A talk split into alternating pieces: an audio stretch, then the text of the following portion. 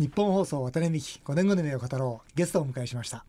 トヨタ式仕事術の本をたくさん出されております。株式会社プラスドライブ代表取締役原正彦さんです。こんにちは。よろしくお願いいたします。よろしくお願いします。原さんは20年前神奈川トヨタ自動車にメカニックとして入社。トヨタ式の改善や看板方式を徹底的に取得し、えー、社内技能オリンピックで最年少優勝するなどその成果を体現 IT 業界に転身後も改善や PDCA を重視した仕事スタンスを継続し、えー、PC サポートを担当したデル社の5年連続顧客満足度1位にも大きく貢献されます。どんな仕事でも評価されるトヨタの PDCA やあ漫画で身につく PDCA など著書も多数です。えー、今週来週にわたって、えー、この PDCA そして、えー、トヨタの自分で考える力の本からですね、えー、お話をお伺いしていきたいとそのように思います。えー、さて、えー、原さん、はい、原さんこれあれですか？あの、はい、横浜出身ですか？そうですね横浜市出身です、えー、横浜はどこですか、青葉区というところ青葉区ですか、はい、そうですか。中学校どこですか？あ中学校は相模原の方相模原であ、そうですか。でいやなんでかっていうと、はい、あれですよね。専門学校が、はい、その自動車整備士の学校。これ横浜。横浜の南区にある専門学校ですね。ね南区にありますもんね、はい、僕あす。もともと中区出身なんですよ。そうですか。そうなんです。それで南区が、あの父親の実家があるんですそうですか。そうなんです。からちょっとこの辺は詳しくて、多分あの学校だなというふうに思って、あ横浜の方なんだなというふうに思ってでこう、まあ、希望通り、まあ、神奈川トヨタのそのメカニックのところで仕事をするようになるわけですよね。はい、そうですね。でもどうでしょう？やっぱ好きなことだからかな、はい、ここからぐっとこう頭角を現してきますよね。そうですね、うん、あの専門学校もいろいろあってですね、うん、トヨタの学校もあるんですね。トヨタの専門学校。はいはいでそういうところを卒業している人たちってやっぱりエリートみたいな感じで非常に優秀なんですけど、うん、私は全然その横浜のうん、あの全然無名の専門学校を出ていたもんですから、はい、割とその入社した段階で割と周りから差をつけられてる状態ではあったんですけども、ただやっぱり車が本当に大好きだっていうのがあったので、どんどんどんどん吸収をして。で成長していそうですよ。それでまあ技能オリンピック、はい、ね最年少優勝とかねはい、成し遂げられたわけですが、はい、まあこれあの原さん、まあ、今日お招きしたのは、はい、原さんがこの PDCA また仕事のやり方について、たくさん本を書かれていて、うん、特に、まあ、このトヨタのトヨタで学んだことなんでしょうね、トヨタの常識っていうのかな。もうさまざまな常識があるんですが、まあ、非常にこれ参考になる。おそらくリスナーの方々にですねその仕事をやる上において大変参考になると思ったんで今日は本当にその話をですね、はい、お聞きしたいと。そう思って、えー、来ていただいたわけでありますが、はい。はい、えー、原さんがこう繰り返し言われている PDCA、はい、ね、PDCA 大事だぞってこと繰り返し言われてるんですが PDCA さて何の略でどういう意味でしょうか、はい、これはまああのまあ、渡辺さんを前に言うのもおこがましいですがまあ事業活動を行う上で最低限必要なまあ考え方というか、フレームワークというもので、まあ、PDCA の略なんですけども、P っていうのがまあプラン、計画ですよね。で Do が実行、で C がチェック、まあ、検証とか振り返りとか、で A がアクション、まあ、改善をするということですね。まあ、これをこう順番にぐるぐる回していくというのが PDCA サイクルというもので、まあ、仕事をする上ではこれに沿ってやるっていうのが基本ということなんですね。そうですね。要するに改善サイクルですよね。そうですね。いや私もですね、えー、あのなんで政治家になったのってよく聞かれるんですけど、えー、その時の答えがですねいやこの政治に PDCA を回したいんだ。っていうのが僕の答えなんですよ。それ何かっていうと、はい、予算をまあ組みます、はい、予算使います、うん、じゃあその予算が本当に有効に使われていたのかどうか、うん。うん。うん、そしてその費用対効果はどうだったのか、うん。うん。うん、国民の血税である1円までも大切に使ったのかというチェックが入って次の予算が決まるべきですよね。はい。はい、そうですよね。そう、ね、そうすれば無駄なお金はないし、はい、限られたお金の中で国民に幸せを提供できるわけじゃないですか。だけども、まあ、残念ながらこの PDCA 回ってないわけですよね。まあ、予算を取ったらえー、今回100億取ったら来年は105億取るぞみたいなね、だからこの部分が本当に私がね、政治家にならせていただいた、まあ、理由ですし、今一番そこで戦ってるわけですがこの原さんが入社して20年前も神奈川トヨタっていうのは PDCA が回っていたんですか？そうですね、うん、まあ、結果的に言うと回っていたんですけども、うんうん、実はその回っていることに気づいてなかったんですね当時は。もう当たり前のようにこう仕事をしていて、で違う会社に移って振り返った時に初めてですね、うん、あ回っていたんだあの現場すごかったなと。っていうことに気づいたわけなんですね。実際トヨタでは、はい、どんなことを学びました。もちろんその PDCA もそうですと思いますが、はい、どんなことを学ばれました？そうですね、うん、なかなかこう一言では言えないですけども、うん、まあ、そもそもその仕事に向き合う考え方スタンスみたいなものが、もう最初に叩き込まれたような気がしますね。これどうやって、はい、あのトヨタでは教育を受けるんですか？教育は、まあ、あの一般的に行われる新入社員教育みたいなものから始まるんですけども、はい、ただその内容がですね、うん、やっぱり一般の事業会社さんとはちょっと異なるかなというふうに感じるんですね。うん、やっぱりその何かこう仕事をするあのなんていうんですかねやり方を教わる会社は多いんですけども、うん、まあ、そうじゃなくてそもそも仕事とは何かとかですねもう人生とは何かとかそういうちょっと哲学的な部分の教育が割と多くてですねでそこでいろいろこう人生観というか考えさせられることが多いんですね。あそれは意外ですね、えー、なんか改善改善っていう形ですから、えー、もっと技術にこう走っていて、ね、僕が作った会社なんてまさにそうなんですよ。何のために仕事するのかとか、はい、何のために生きるのかとか、そんな話ばっかりしてると、えー、もうまさにでもそんな感じですじゃあ仲間なんだ、それは嬉しいな。はい。いやあのトヨタの口癖、はい、あのこちらのですね原さんの著書であります、はい、トヨタの自分で考える力とい。う本なんですけど、これ本当に楽しく、まあ、勉強になって読ませていただきました。そこで、まあ、最後のところにですね、まあ、物語はずっと、続くわけですが、この物語の終わった後にですね、それをまとめてトヨタの口癖のまとめとい。うことで、これトヨタの口癖っていうのをですね実は今日またあ来週にわたってですね、追いかけていきたいんですが、例えばこういう「時間は動作の影ですよ」という、まあ、この言葉があります。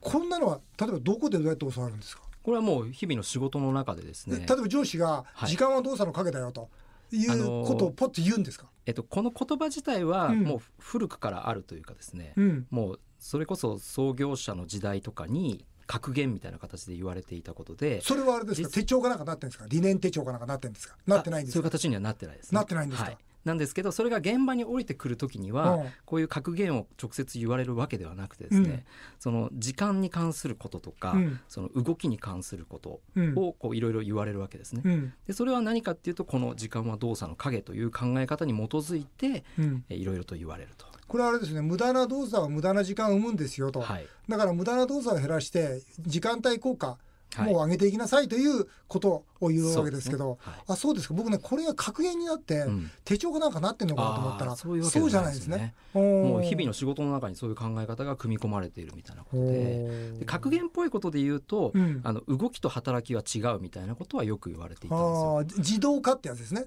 これもトヨタの言葉ですね、ね、自動化、はい、自分で動くかじゃなくて、馬券学じゃなくて、はい、自分で働く化けですよね。そうですね。だから自ら動かなかったらダメだよということを言ってるわけですよね。はい、ね。うん、あとはその動きと働きの違いっていうのをよくこう言われるわけなんですけども、うん。うん、お前がやってるのはそれただの動きだろうと。動くんじゃなくて働けよみたいなことを言われるんですけどそれはどういうことかっていうと要は人弁をつけろと。人弁っていうのは自分の頭で考える知恵だと。知恵をつけながら知恵をこの目の前の仕事に入れなさいと、じゃないと働いたことにはならないみたいなことを言われるもうそれもね普段こう OJT の中でそういう言葉が出てくるっていうのはまさに企業文化なんでしょうね。そうですね。もうそれが浸透しているっていうことだと思いますね。でもその専門学校出られてね、はい、そういう文化のシャワーをこう浴びるわけですよ原さんは、はい。はい、どうでした？違和感感じませんでした？どんどん入っていきました。私が幸運だったのは、うん、一番最初にそういう環境に行ったので、うん、もうそれが当たり前のように受け入れられたということなんですよね。だから逆にそこから違う環境に移った時に、前の環境がどれだけすごかったかっていうのを今改めて気がついた。感じてるわけなんですよね。でそれを伝えていかなきゃいけないと思って今。もともとこういう本をまとめて、はい、つまりトヨタの考え方を本でこうやってまとめていこうと思ったのは、はい、じゃあもうじゃあトヨタから出てずいぶん後なんですね。そうなんです。なるほどね。で一般的には私はそのトヨタの現場でいわゆるメカニックとして工具を持って汗水垂らして仕事をしてたわけですけども、その後にいわゆるホワイトカラーと呼ばれるオフィスワークみたいなことをやっていったんですよね。でそうした時に働き方が全然違うとか、その仕事に対する考え方が全然違うっていうことを感じて、そのギャップは何なんだろうってっていうのを感じ始めて、うん、それをこうじゃあ伝えていかなきゃいけないと。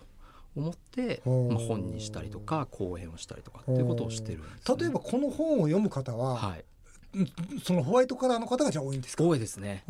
で改善とかそのトヨタのことなんて自分にはあんまり関係ないだろうと思って、うん、あのうちは製造業じゃないしみたいなことを言ってる方にそう大体そういうそうなんですよ。視点になりますよね、はい、でそうじゃなくてこの考え方っていうのはどの会社でも当てはまるから伝えたいっていう。そういうことなんでしょうね。はい。ワタミっていう会社も一番最初に外食ですねもちろんやっていて、でそれを全部手作り厨房という、うん、まあ言ってしまうとえー、生産工場、まあ、つまり食食品工場を作ったんですね、はい、その時に一番指導を受けたのがトヨタの OB の方なんですよ。でトヨタの看板方式を食品工場に当てはめたらどうなるのかとい。うところでずっと突き詰めて、まあ、今12工場かな、日本中にあるんですけど、それがあったから、まあ、宅食という弁当事業にこう入ることができたんですけど、僕もそのトヨタのまあ、看板方式のその先生ですね、はい、えー、トヨタ生産方式の先生の話を聞いてるときにまさにこれは仕事の考え方そのものだなと。と思っていたんです、はい、でまさにそれを今回原さんがね、うこう本でしっかりとまとめてらっしゃるんですごいなというふうに思ったんですが、はい、えー、同じ石で二度転ぶなどういうことですか？これはもう過去に失敗したことで、うん、まあ、同じこと同じ失敗を繰り返してはいけないと。うん。でそれは結局同じ失敗を繰り返してしまうということは頭を使ってないということになりますので、うん、失敗したらじゃあ次失敗しないためにどうしたらいいかっていうことをやっぱりやらなきゃいけない。例えばトヨタの工場で、はい、君は同じ石に二度転んじゃダメだよっていう言葉って出るんですか、うん、あこれの場合は出ることもありますね。同じ石で転んでんじゃねえみたいなそういう言われ方をしますね。ね、はい、あの謝って改めざるそれを過ちというとね論語でも言われてるわけですから、はい、まさにその通り間違ったら二度間違うなということなんですよね、はい、間違うことは全然問題ないと。チャレンジですからね。それは、失敗するのは全然いいと、うんうん、ただ同じ石で二度転んじゃいけないっていうことですね。逆に失敗しない方がダメですもんね。そうですね。ねチャレンジしなければ、はい、成功もないけど失敗もないわけで何もしないという選択肢は一番ダメかもしれませんね。ね、はい。えー、代案もないのに反対するなと。はい。うん、これは面白いですね、えー、必ずあれですか何か会議の時には「はい、いや僕反対です」じゃあお前それ代案言えって言われるんですか？そうですね。大体皆さんこう反対する際にはいやそれをやるんだったらこうした方がいいと思いますとかっていう代案を持って反対する人がほとんどなんですよね。うん、なんですけど、まあ、そのホワイトカラーの現場とか行くと割と反対しか言わない、うん、いやそれはできないと思います。無理だと思いますとか、そういうことしか言わない人がいて、いやいやそれ代案言わないとダメでしょ。トヨタだと怒られちゃいますよみたいな。そういうのすごい、ね、それあれだね国会で言ってほしいよね。でもそういうことがね日常的にトヨタではもう考えられて。そうですね。まあとにかくその知恵を使えと、うん、頭を使えっていう文化だったので、うん、まあだからその反対するんだったらちゃんと頭使って代案も一緒に出さないとダメだよっていう、うん、人間の脳は困らない限り出てこないですか？知恵というものは出てこないですか？はい、うん、なのでやっぱりその火島のバカ力じゃないですけども、うん、やっぱ困った時こそ頭がフル回転すると、うん、まあ、だから困ったこととか、あの難しいこと壁とかですね、まあ、そういうのを喜べと。もうそういう時こそチャンスだと。もうなんか知恵が出るチャンスじゃないこの小説の内容も出てきますよね。ああいいじゃないか。君壁にぶつかったじゃないか上司がね。彼執行役員でしたっけ？言いますよね、はい、そうわかりますわ。そういう文化なんですね。で次なんですかね、はい、横転思考っていうのがありますよね、はい、まあ先ほど話したのは改善思考ってことで、ええ、まあよくよりよくねしていきましょう、横転思考横に、展開の点なんですけど、横転ってこれどういう意味ですか？これ横展開の略ですね、はい、そのまま横転って縮まってるだけなんですけども、うんうん、まあ、とにかく一つの考えを横にずらしていくっていうようなことが、トヨタの現場ではよく行われていたと。いいことあったら真似しろってことですか？それもそうですね、うん、それはこのベンチマークをし続けるということにもなるんですけども、うん、要はその先ほど出てきたその看板方式というのも実はもともとトヨタが考えたわけではないんですよね。はい、あのアメリカのスーパーマーケットで行われていたその在庫管理のやり方をこれ自動車でも使えるんじゃないかって言って持ち帰ってで自分たち流にアレンジしたものが看板方式だったりするんですね。まあ、そういう形で違う業界からも学べることはどんどん学んでいくみたいなこともベンチマークというふうに、実際現場で、はい、そのトヨタのそのメカニックの現場でベンチマークするってしようがないんじゃないですか、あそれがですね、うんうん、あのクロスチェック制度ってっていう制度がありまして、それはですか。それはですねトヨタのお店いくつもあると思うんですけど、うん、お店同士でこうお互いチェックをし合うんですね。でそれはチェックシートに基づいていて、うん、まあ、そこであ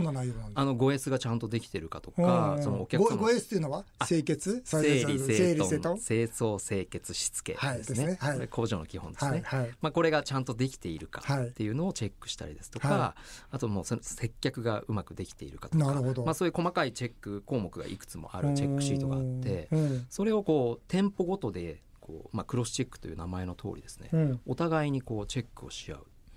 で、まあ、横の隣の店舗っていうのはある種こうライバルなわけですからそのライバルがどういう改善をしているかみたいなものを見に行ってですね。なるほど。でそれであああいう改善してんだ。じゃあうちもややってみようぜっていうことでベンチマークするみたいなことがあったりしますし、まあ、それこそあの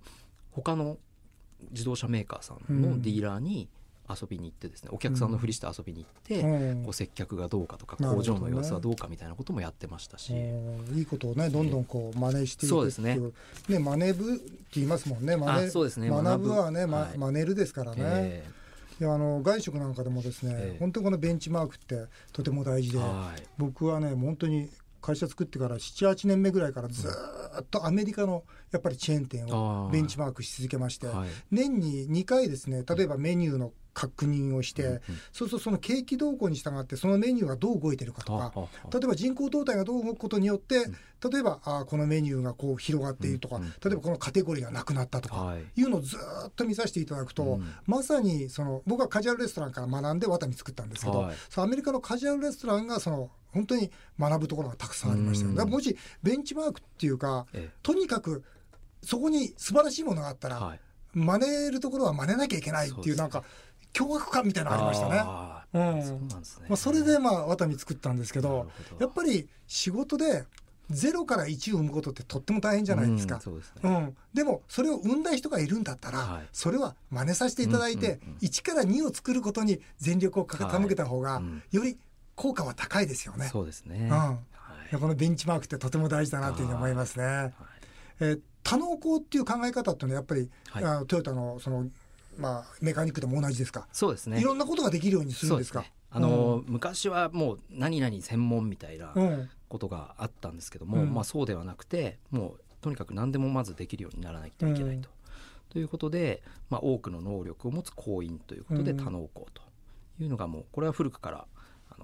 その人材育成の時にですね多能工を育てようみたいな考え方で行われてまあ、絶対生産性上げようと思ったら多能工しかないですよね。一、ね、人の人が2つ3つ同時にできたらね、はい、3倍の生産性になるわけですからね。だからよく言われるのがそのそれは私の仕事ではないとか、ね、私の管轄じゃないとかって言いますけど、もうそれがまずありえないわけだ、ね、全部あなたの仕事ですよという考え方ですね、はい、本当にでもそう思うとあれだな、うん、非常に科学的に、ええできてますね、ね、このトヨタの考え方はね。この多能工に関しては最近結構こう真似をしてくる、うん、まあ、まさにベンチマークをしてくる企業さんも多くて、うん、で星野リゾートさんあのリゾート再生会社さんも、このトヨタの本を読んで多能工をうちもやろうと、あなるほどね。でまあリゾート業界なんて割とその例えばホテルのフロントの人とか、その配膳をする人とか、全部分けちゃってたんですけど星野リゾートさんが初めて多能工を持ち込んで、もう誰でも何でもできるようにしているっていう。フロフロントが配膳したりね。ね配膳が掃除したりとかねいうことですよね。いや勉強になりますね、えー、あっという間にお時間となってしまいました、はい。えー、渡辺に5年後の夢を語ろう。来週も引き続き、えー、原正彦さんに、えー、トヨタの改善含めたですね、えー、トヨタの自分で考える力についてお話をお伺いしたいと思います、えー、来週は原さんの5年後の夢もお伺いします。よろしくお願いいたします。はいお願いします